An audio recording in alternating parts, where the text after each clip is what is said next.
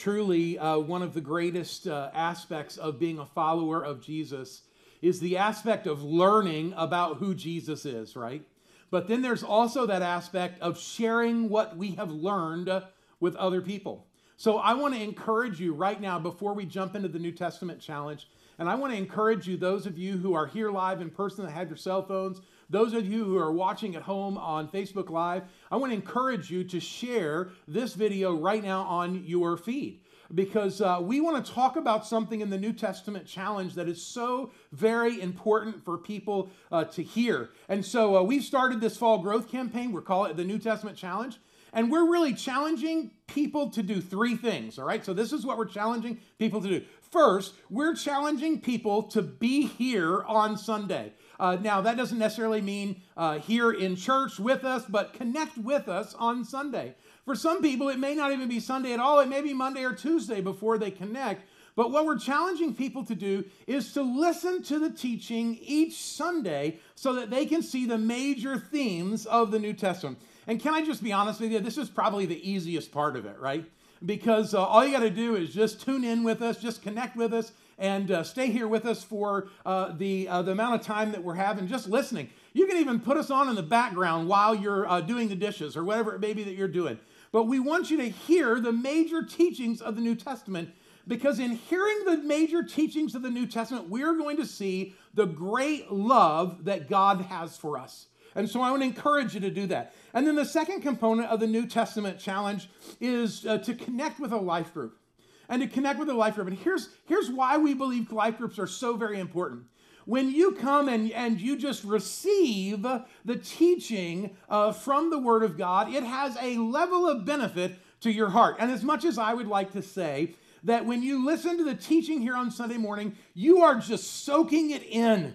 You're taking everything in and you're uh, taking notes and you're learning everything and you're receiving 75% of what is being said on Sunday morning, statistics say it's more like 15%. And it's when we actually connect in dialogue about the teaching of the scripture that we actually learn way more than just being a passive listener to the word of God. Now listen, I know you guys who are here, you guys you guys love the word of God, right? I know that you're just soaking it all in and it's much it's a much greater percentage for you. But I want I just believe that when we connect with one another and we discuss what we're learning, not only are we receiving, but we're kind of being like a channel for God's word to go out and to be able to connect with other people. I just believe there's greater learning that happens in the format of a dialogue and in a question and answer and in a discussion that happens than when we're just listening to the word of God. So there's that, that second level. So I think we've kind of upped the ante there a little bit. So I believe that you'll learn much more about the New Testament if you will engage in a life group throughout your week. And that's why we want the life groups to be a part of every person who comes to Pond Hill's life. We truly believe that. It's well worth the investment of your time. All right? And then, thirdly, here, and I think this is probably the biggest challenge of the New Testament challenge, is to read through the entire New Testament. Well, this morning I brought my I brought a couple of Bibles, and uh, I wanted to show you uh, the difference between this is my entire Bible, and uh, this is this is how big it is. That, that's how big the Bible is. If you have a Bible, uh, your Bible may be a little bit bigger than this. This Bible is about too small for me because when I open up the pages, I have to read it from this angle and no longer this angle, right? And so some of you know what I'm talking about because you got one of those big O Bibles, you know? Super giant print Bibles, right? And you know, when you when you have that many Bibles and, and that big, I know that it's because you love the Word of God and you just want to read it so much more, right? And if you can't see it, you can't read it. I understand that, right? But I also brought my New Testament. Can you see the difference in the size of the scripture? The Old Testament contains so much scripture that it the whole Bible looks massive when compared to the New Testament. And here's what, here's what the challenge is. The challenge is, is that we want to read the entire New Testament together. I heard an interesting statistic this week that only about 17% of people who call themselves followers of Jesus have actually ever read the entire New Testament. So that's why we are encouraging people to pick up their Bible, read the entire New Testament. Why are we doing this challenge? Well, we're doing this challenge simply because we believe that when we understand the teachings of the New Testament, when we read through the New Testament, we believe that we will be more like Jesus.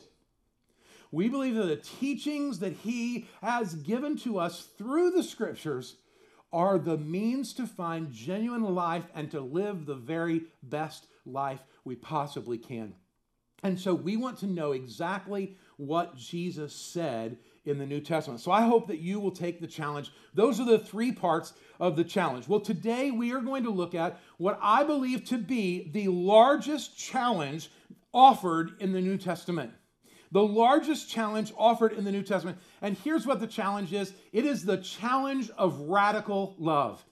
It's a challenge of radical love. And so if you have your Bible, I want you to go ahead and take it out. If you're if you have just the New Testament, I want you to go to the very first uh, pages of the New Testament. We're going to be in Matthew chapter 5, Matthew chapter 6, and Matthew chapter number 7. You can go ahead and be there and waiting for me as I as I turn my scripture to there, uh, right in the first pages of the book of Matthew. And the great thing about this, if you are reading the New Testament with us this week, you are going to be reading this passage of scripture uh, this week because it's in your weekly reading. It's, uh, uh, it's Matthew chapter 5, 6, and 7, and we're going to talk about what it truly means to be a person of radical love.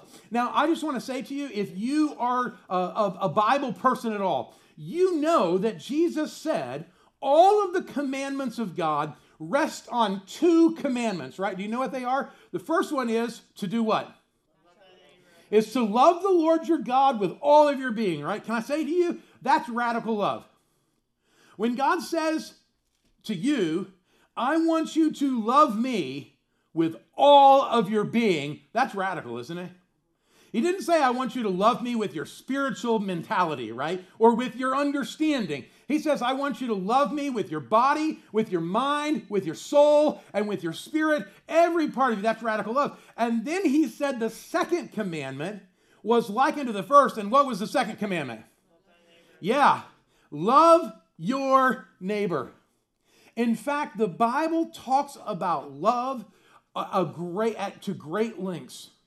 And he talks about this idea of what it means to really be a person of not just the way you understand love or the way I understand love, but the way in which we have been loved by God. Can I say to you, that is radical love. Now, I want to let you know this is a massive subject in the New Testament. In fact, it's so big that the Bible actually defines love by using four Greek words, all right? So if you have your notes, let's look at these four Greek words that are used there. I'm sure that you'll know some of them. Here's the first Greek word that we see that's used in the New Testament for the word love, and it is the word philos. Philos. Now, uh, there is an American city not far from here that gets its meaning from this word. What, what city am I talking about? Yeah, Philadelphia. And what is the tagline for the city of Philadelphia? The city of, yeah, the city of brotherly love. So the word of, we understand as brotherly love is this kind of love that two guys would have toward one another as they're hanging out together. You know, they're chums, they're buddies, they're friends. And it's that friendly type of love that this word is derived from. And certainly, brotherly love is an important part of how we love one another, isn't it? In fact, the word brotherly love, philo, it means this heartfelt affection, and it's based upon commonality. It's based upon commonality. This morning, when I was outside, we were talking a little bit about football. And uh, I, I am a Dallas Cowboy fan. Don't hold that against me. Uh, but uh, when I am out and about in my Dallas Cowboy shirt, my wife will attest to this. I have so many people who come up and talk to me about the Dallas Cowboys. And they are expressing to me brotherly love. Right? Because because we are brothers, right? In that in that in that instance, right? It's a heartfelt affection based upon commonality. Now, it may be a common uh, sports team. It uh, may be a common activity that you enjoy doing. It may be as common as being in church together. It's just based upon this idea of we have something in common, so I kind of like you a little bit. Does that make sense to you? we have something to talk about, right? That's what it is. Now, listen, phileo love is a good love to have, but it's not radical love. Anybody can have love based on commonality, can't it? That's not radical love. So let's look at the second kind of love. The second Greek word that's used for love is the word storge. And the word storge is this kind of family uh, affection. You know, uh, uh, uh, the love that we would have because we are in the same kind of family. We're related to each other. So we spend Thanksgiving, Christmas, you know, Easter, New Year's, perhaps a summer gathering together. And for those moments that we spend together because we're family, I love you. right? And uh, we embrace one another and we say to one another that we love them. And uh, can I say to you, this is, this is an important kind of love, don't you think? Don't you think that your family ought to be a place where your family members can feel loved, can feel appreciated? But it's this love that is bound together because we, well, we, we have another connection, don't we? We have uh, the same mom and dad, so I have to love you, right? We have the same, uh, uh, our parents have parents that are the same. Our, our grandparents, this, this familial tie that binds us together. And it's a great love to have. I want to encourage you to make sure that you love your family members to the best of your ability. But can I, I, I want to say this is not radical love, though. This is a love that we can, that we all experience, that we've all experienced at some level in some kind of thinking. And the Bible says this is good love, but it's not radical love. Well, let me give you the third kind of love, and I think we're kind of familiar with this one too. It's the word eros. And this is the love that we would explain as kind of erotic love. This is the kind of affection that we have in the New Testament that would be referred to romantic love. And so uh, there's something about you that just uh, uh, um, uh makes me tingle, you know? Uh, and uh, all of those ideas about this romantic love that's out there. And really, basically, what it is, is it's a physiological response to something, is what we're talking about. And the truth is, this is probably a love that we see most often portrayed, you know, in the movies, don't we? We'll watch a movie and this person will fall in love with this person. This person breaks this person's heart and, and all this. And, and it doesn't have to be something that's lasting, which is interesting because just in that mindset, this is not a radical love. This is more a, a physical response to something that we think is, well, perhaps love. You've probably heard it said that that, uh, uh, that love often is a feeling. Like I said, you love is much more than a feeling when we talk about radical love. We should not be people who are moved about by any type of feeling that we have within us. There's got to be something much deeper than this. In fact, uh, this uh, eros love is uh, what uh, uh, what we've all experienced before when we before we were married, right? and it was that uh, that feeling that was inside that says hey i want to go and i want to ask that person out hopefully those of us who have been married we have moved well be- beyond the eros type of love and moved into something much greater than that and that brings me to our fourth word that's used in the greek about love and it is the word agape love now i think this is important to write down the word agape love because agape love is the radical kind of love that we're talking about. In fact, here's what I believe this agape love refers, and this is important, to the unconditional, selfless, godlike love. It's unconditional, it's selfless, and it is, I like to use the word redemptive in nature. So when we talk about agape love, we're talking about something different than it just wells up a feeling within me.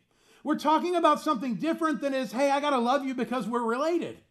Uh, uh, it's something different than, hey, I love you because you're a Dallas Cowboy fan. Right? It's something different than that. It's a deeper connection Because agape love is this radical love that is selfless. In fact, here's how, here's, here's how the Bible kind of describes this idea radical love is loving when you have no reason to love. In fact, loving when you're facing your enemy. When we face our enemy, you know what we think? Man, how can I destroy them, right? That's kind of the mindset. How can they get what they deserve, right? But agape love says love when you're facing your enemy. It's loving when people are being mean to you. Have people ever been mean to you? Yeah, right? It's loving when you've just had a nasty fight with your spouse. It's loving when your spouse is selfish and unkind. It's loving when they did not like your meal that you just prepared or when they forgot to take out the trash. It's this deep seated love that is not convenient, but is given to everyone anyway. Loving when it doesn't make sense to love, when others say that you are ignorant for loving in that capacity. That's what it means for radical love. When the apostle Paul says in 1 Corinthians chapter 7, when he when he says to the person of faith, if your husband or your wife is not a person of faith and they don't believe in your understanding or your faith, you don't have a reason to get divorced just because you're of two separate faiths. I want you to show agape love in the midst of that environment. See, it challenges the thinking, and most importantly, this is the type of love that God extends to us. In fact, look at this verse in Ephesians chapter 5, verse number 2. It says, Be ye therefore followers of God as dear, dear children, walk in agape. That's what walk in love, as Christ also hath agape, radically loved us, and has given himself as an offering and a sacrifice to God as a sweet smelling savor. Can I say to you, when it comes to this type of love, our ultimate example is God in how that He loved us in every way. Loving, a radical love, is when we love even when we have reason not to love. Even when it's not necessarily deserved, even when we've received nothing in return. It's loving in that capacity. That's the type of love that we're talking about. And here's the challenge. Ready? It's the challenge will we love others with an agape, radical kind of love? See, radical love is taking the most godly action we can take toward others. Please don't miss this. When I am loving you with agape love, I'm loving you with the most godly action we can take towards you. See, choosing uh, uh, the agape love is a choice, first of all, and then it is an action. Did you see that? So I choose to demonstrate agape love towards you, or I guess I could say I choose not to act in agape love towards you.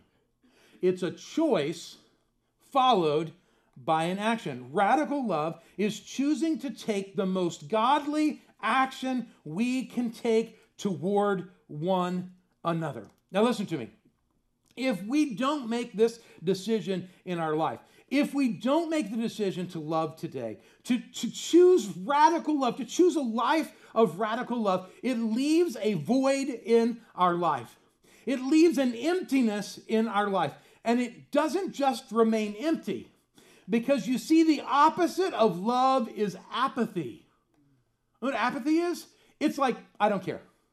The opposite of love is apathy. But there's also something else that's the opposite of love. Do you know what you say? If I said to you, hey, what's the opposite of love? What would you say? Hate. hate. It's hatred. The opposite of love is I don't care about you. And the reality of an I don't care about you is not love, but rather hate. Please don't miss this because this is why this challenge is so very essential because radical love is the antidote for hate. Did you hear that? Radical love is the antidote for hate. And what is radical love? Radical love is choosing to take the most godly action we can take for others. Radical love changes everything. It changes everything. Think about it. What does radical love look like in your marriage? What does radical love look like in my marriage? What does radical love look like in your home? What would, what would it look like if, if you just chose to live this week by this concept of radical love in your home? It would be revolutionary. What if you chose to live radical love in your place of employment? What would that look like? Or how about your neighborhood? Or how about your community? Or how about in the midst of protests? Or how about in the midst of war? What does radical love look like? Because Jesus, according to the New Testament, is challenging us to live a life of radical love. Yet when we look around us, we don't see much radical love, do we? We see a lot of other radical things, but we don't see much radical love. What is radical love? Radical love is choosing to take the most godly action we can take toward others. You said, Pastor Mike, you told me we were going to talk about the Sermon on the Mount. Can I just say to you that I believe this idea of radical love is based upon the teachings of the Sermon of the Mount. And Jesus is showing to us what it means to live a radical life, a life of radical love in the midst of, well, people who don't really care about radical love. People who care more about their own agendas than they do about the kingdom of God. And what God is inviting us to do is to think with a mindset of kingdom priorities rather than a mindset of worldly priorities.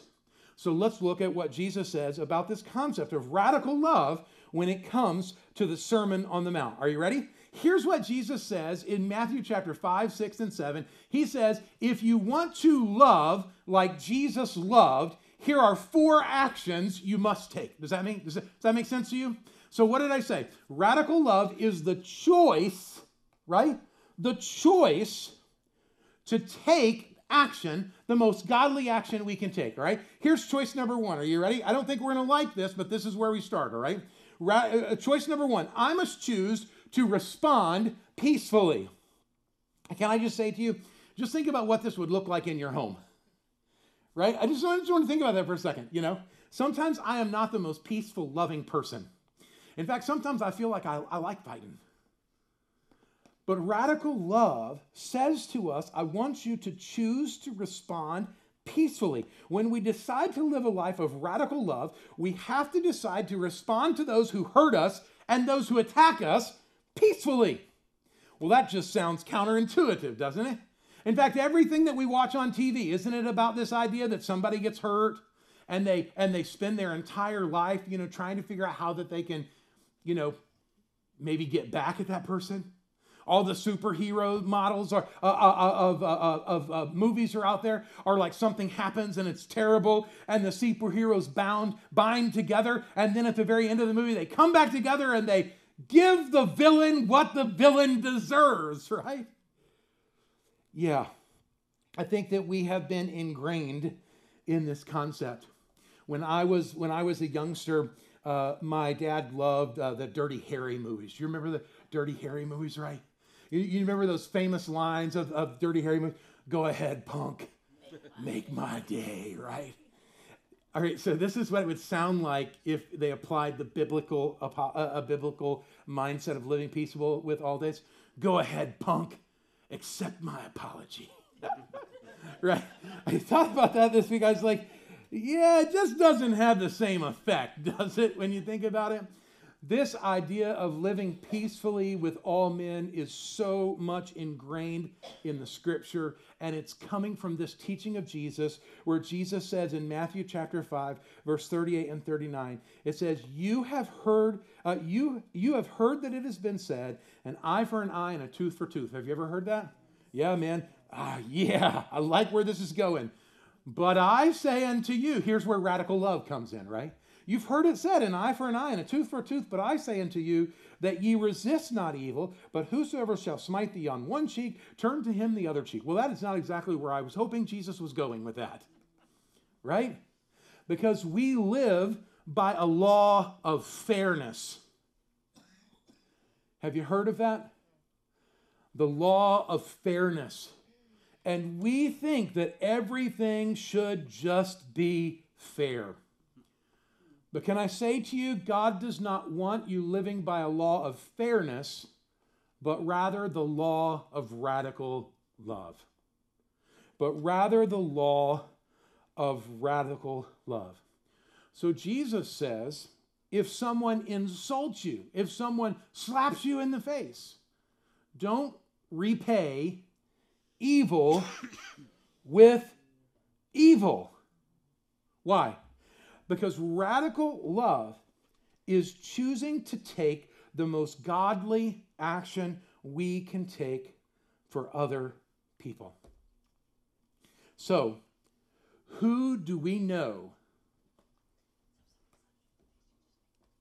that we need to show radical love to? Who do we know that we need to forgive? Because Jesus is inviting us into this challenge of living by radical love. In fact, let me give you the second choice that we may make according to Scripture. Uh, according to the Sermon on the Mount, it says, uh, I must choose to forgive freely. I must choose to forgive freely. This takes radical love up to a step because it's one thing to just hold our peace, right, and not say anything. But it's another thing to take a step further and say, hey, I'm going to forgive you, right? Even though you've offended me, even though you've upset me, I'm going to choose to forgive you. You see, radical love chooses to forgive someone, whether it's deserved or undeserved. Well, I'll forgive them as long as they admit they wronged me. Wait, that's a struggle. That's, that's difficult because does the teaching of Scripture depend upon how other people respond? Or does it actually depend upon how Jesus responded? Right? In fact, when we choose the path of unforgiveness, there are four things that we do. And really, none of them are really against the person who offended us. In fact, I love, I love if you ask any psychologist uh, they will tell you that the number one element of psychological and mental and spirit, emotional and spiritual health is the ability to forgive, the ability to let it go. And the truth is, there are people who have offended us and upset us, and we're holding grudges about, and they don't even they don't they don't even bear any of the consequences. But we're living in knots because of it. You see, because when we choose the path of unforgiveness, we're really only hurting ourselves we're really only holding on to bitterness and holding on to hurt. We're hurting ourselves. The second thing that we're doing, in fact, when we hold on to unforgiveness in our life, we're giving power to the other person on our well being. Well, well, well, wait, that. So we're hurting ourselves, but we're giving someone else the power over our state of mind, over our emotional health, over our physical health in most in, in many cases. We're giving them power over us. In fact, uh, the Bible says it's like drinking poison into ourselves. Not only that, but the Bible says it creates a barrier between me and that person. Think about someone who's hurt you and you were unwilling to forgive. Do you even want to be around that person?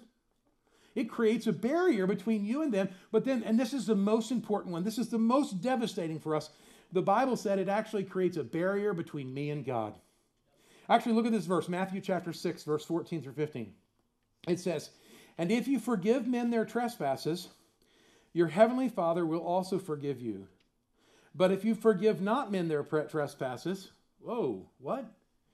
Neither will your heavenly Father forgive your trespasses. Here's what we need to understand about this verse because there's a lot of people out there that want to twist this to mean whatever they want it to mean. And here's what I believe what Jesus is saying unforgiveness in your heart blocks love. It blocks love. It blocks your ability to show radical love to that person, and it blocks you from loving God like you want to love Him. And it darkens your understanding about how God loves you. Because when I choose to not forgive other people, I begin to wonder if I'm not free to forgive other people, is God really free to forgive me? And it begins this idea of questioning. Here's how most people handle this they become the best Pharisee possible. So they begin to judge everyone around them instead of allowing a heart of forgiveness and radical love to rule in their hearts and in their life. Listen, I know that forgiveness is hard. I understand that. But God calls us to this idea of radical love. And He calls us not just to love those who are lovable, but to love even our enemies. Look at this verse in Matthew chapter 5, verse 43. It says, You have, uh, you have heard that it hath been said, Thou shalt love thy neighbor and hate thy enemies. But I say unto you, what does he say? What? Love your enemies. Bless them that curse you. Do good to them that hate you. And pray for them that despitefully use you and persecute you. Can I just say to you, that is not the way we like to do things. We would much rather judge people and tell them that they're wrong and that they need to seek our forgiveness. And radical love says, pray for them, bless them, forgive them. What?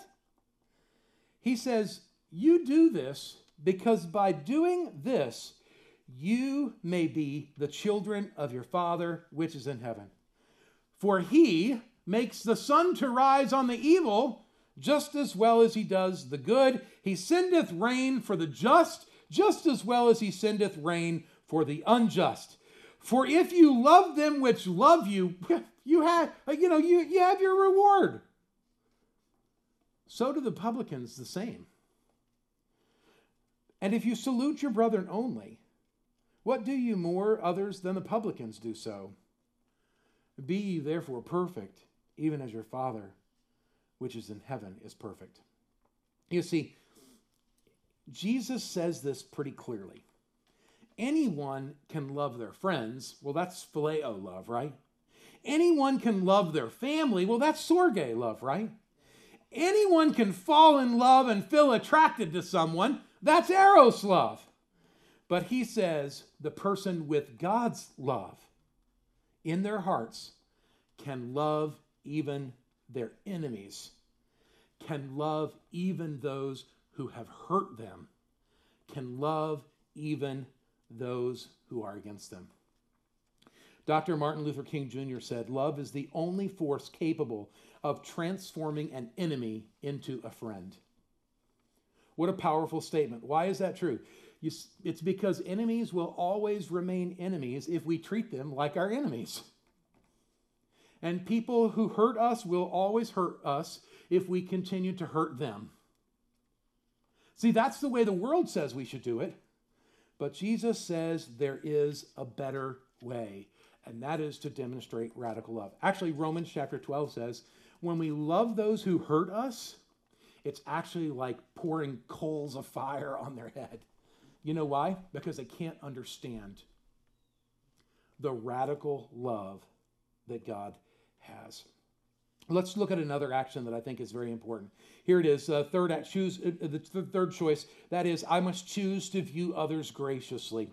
Think about that for a second. I must choose to view others graciously. Ironically, this is the way that we want others to look at us, but Jesus actually invites us to look at them. In the Sermon of the Mount, not only did Jesus say to turn the other cheek when someone hurts you, and then forgive them. But Jesus says radical love means giving other people, even our enemies, the benefit of the doubt, seeing the best in them, not the worst in them, seeing them optimistically and not pessimistically. You say, Pastor Mike, how do you get that? Well, Matthew chapter 7, verse number 1 says this Judge not that you be not judged. Isn't that interesting? What? That's a, what? What did it say? Judge not that you be not judged. In fact, he continues this way. He says, For with what judgment ye judge, ye shall be judged. And with what manner ye mete, it shall be meted unto you. And why beholdest thou not the mote that is in thy brother's eye, but considereth not the beam that is in your own eye? And how wilt thou say to thy brother, Let me pull out the mote or the little splinter that's in your eye, and behold, a beam is in your own eye? You hypocrite. Whoa, Jesus is getting kind of, you know, forceful here, don't you think? He says radical love does not behave this way. Radical love does not go around looking for a reason to judge other people. The truth is, those that judge other people have splinters in their own eyes. That's what he's saying. In fact, actually, he actually says it worse than that, doesn't he? He says that you see splinters in everybody else's eye because you have this beam in your eye. You know what a beam is, right? It's a whole bunch of splinters that are compacted together. Well, certainly, if you have a beam in your own mind, your own eye, a judgmental spirit, certainly everywhere you look is going to seem like everybody has a splinter in their eye. When we take a judgmental mindset of people, literally what we do is we go around judging everyone. And God says that is not radical love. Judge not that you be not judged. Now, listen to me. Again, this is one of those verses that people take out of context to see, see, you shouldn't be casting judgment on people. Actually, the word used here in the Greek doesn't mean a casting judgment on what is morally right and morally wrong, but rather walking around with a judgmental spirit. We're walking around looking, and here, here's, here's how we do it because this is human nature, right? We find fault in other people so that we can elevate our own righteousness in our own eyes. What is it that we're after? Are we after loving? No. Are we after uh, radical love? Are we after forgiveness? Are we after reconciliation? No. What we desire is to look good in our own eyes and in the eyes of those around us so that we look so spiritual, right? Because we can find fault in everyone else. The solution for this is to stop finding fault in everyone else, love them radically, and try to get the log out of your own eye. That's the solution for this. When I choose to live graciously, I choose not to be condemning of everyone around us, recognizing that I have my own issues.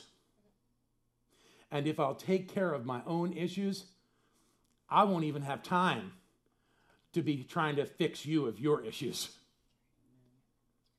That's what this verse is referring to. That's the radical love that God has for us. All right, let me give you one more because I, I don't want to lose you this morning, and this is the most important part. Ready? Choice number four we must choose to love sacrificially we must choose to love sacrificial. One of the most incredible things that Jesus did on the Sermon of the Mount is he would take a previous law and he would say, You have heard it said this way, but I say, do it this way. That's, that's what he said. He said to them, You say not to commit adultery, but I say, don't even look on a woman to lust after her.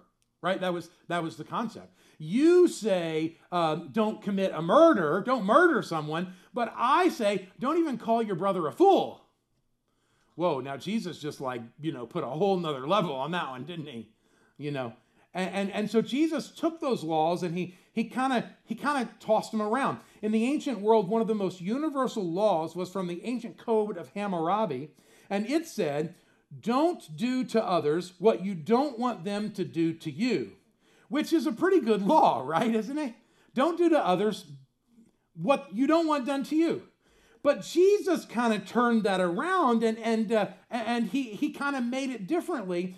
Jesus took this law from the well known ancient law and he applied, God's, he applied God's radical love to it. And he turned it from being a negative command, like, hey, if you don't want to get punched in the face, don't punch somebody in the face, right? That's, that's kind of the way he said it. He applied it from the negative position into the positive and turned it into something that is very, very radical. You see, previously it was call it was a call to inaction. Don't hit somebody in the face. That makes sense, doesn't it? But Jesus turns it into a call to action, making it God's golden rule. You've probably heard this before. Matthew chapter 7, verse number 12. Therefore, all things whatsoever you would do uh, that men should do unto you, do ye, do ye even so to them, for this fulfills the law of the prophets. So he turned it from, a, a, from this idea of, hey, if you don't want to get punched in the face, don't punch somebody in the face. And he said, how do you want to be treated? How do you want others to treat you? And then he says, if that's the way you want to be treated, then why don't you treat others like that first? Isn't that awesome? So let me ask you a question Do you want to be treated kind? Yeah? I want to be treated kind. So why don't I treat others kind first? Do you want to be treated lovingly? Yeah, I do. Why don't we do that? Do you want to be forgiven? Have you ever wronged someone that you just, you know, you just, yeah, yeah, I, I, I, so why not forgive other people? You see, he turned the law around and he said, why don't we treat others first instead of waiting for them to treat us? So that then we can determine our action. See, radical love chooses to do the most godly action we can for other people. It's a radical concept, and it's still radical today, isn't it? It's radical to think that we would choose to forgive someone even though they've wronged us. Actually, this verse takes it a little bit deeper than that and says we should practice something called pre forgiveness. That means I know people are going to wrong me today, but I'm going to make a choice now to forgive them ahead of time. You see, that's the kind of mindset that Jesus had. And if you want to look for a perfect example of this, you need not look any further than God Himself. Because you see, the Bible says that each and every one of us was separated from God. We were doomed because of our own sinfulness. In fact, we had wronged God so much that God had to separate us from his presence by this darkness because the prophet says that God is so holy that he cannot even look upon iniquity and unrighteousness. And so he clothed us in this darkness, this expanse that we call space. And he placed us here and he allowed us to be like sheep who've gone astray. Oh, yeah, we like to blame other people, don't we? But the truth is, we choose sin. We choose selfishness. And God, in his radical love, says, Enough is enough. I'm going to send my son, Jesus and he sends Jesus from his eternal home, heaven, and he places him here on earth in the form of a man. And this man, this man Jesus, lived this perfect, sinless, spotless life without any iniquity, without any wrongdoing. And even though he lived perfectly, he went to the cross and he died. Not for his sins, but rather for our sins. And then, as Jesus was dying on the cross, he has this conversation with those around him and with God, his Father. And he says to his Father, The plan that you have initiated, the plan of radical love, is finished. And he makes an offer to all mankind. Even though we were separated, even though we love sin more than we love God, he says, If you call upon me, I will forgive you of your sins and I will restore a right relationship between you and I. It's a radical kind of love. It's highlighted in the Gospel of John, chapter number three, where God says, For God, so what did he do? He loved the world that he gave his only begotten Son, that whoever or whosoever believes in him should not perish, but have, what is it? Everlasting life. For God didn't send his son into the world to condemn the world, but doesn't that make sense? Doesn't that make more sense that a perfect, righteous God should send his son to be a judge over us? And to say to us, you are sinful, you are unrighteous, you have this problem and this problem and this problem and this problem. But the Bible says God did not send his son to condemn the world, the world was already condemned. Sent him so that he could pay the price of sin and so that the world through him could find forgiveness and be saved. This is so very important. Don't miss this. You cannot show radical love until you have first received radical love. It will be impossible to show something that you have never had demonstrated for you before. For God so radically loved you that he sent his son to die on a cross for your sins and for my sins so that we could have forgiveness. That is radical love. And here is his radical love for you today, for me today. That if you have never received him, if you've never called on him for forgiveness, that today you can find forgiveness of your sins and you can find new life in this radical love of God. And you too can share the same radical love that Jesus shared toward us. If you're here today and you've never trusted in Jesus, you've never called out to Jesus for forgiveness of your sins, I want you to know that God loves you. Not just a family tie, not just because you have something in common with Him. It's a radical kind of love that would forgive you of all the wrong you've ever done and would make you right as His child. Can I say to you, that's the step for you today. If you've never done that, find forgiveness today. If you have found forgiveness, here's the challenge. As Jesus has loved us with a radical love, so we too are called to love those around us with a radical love.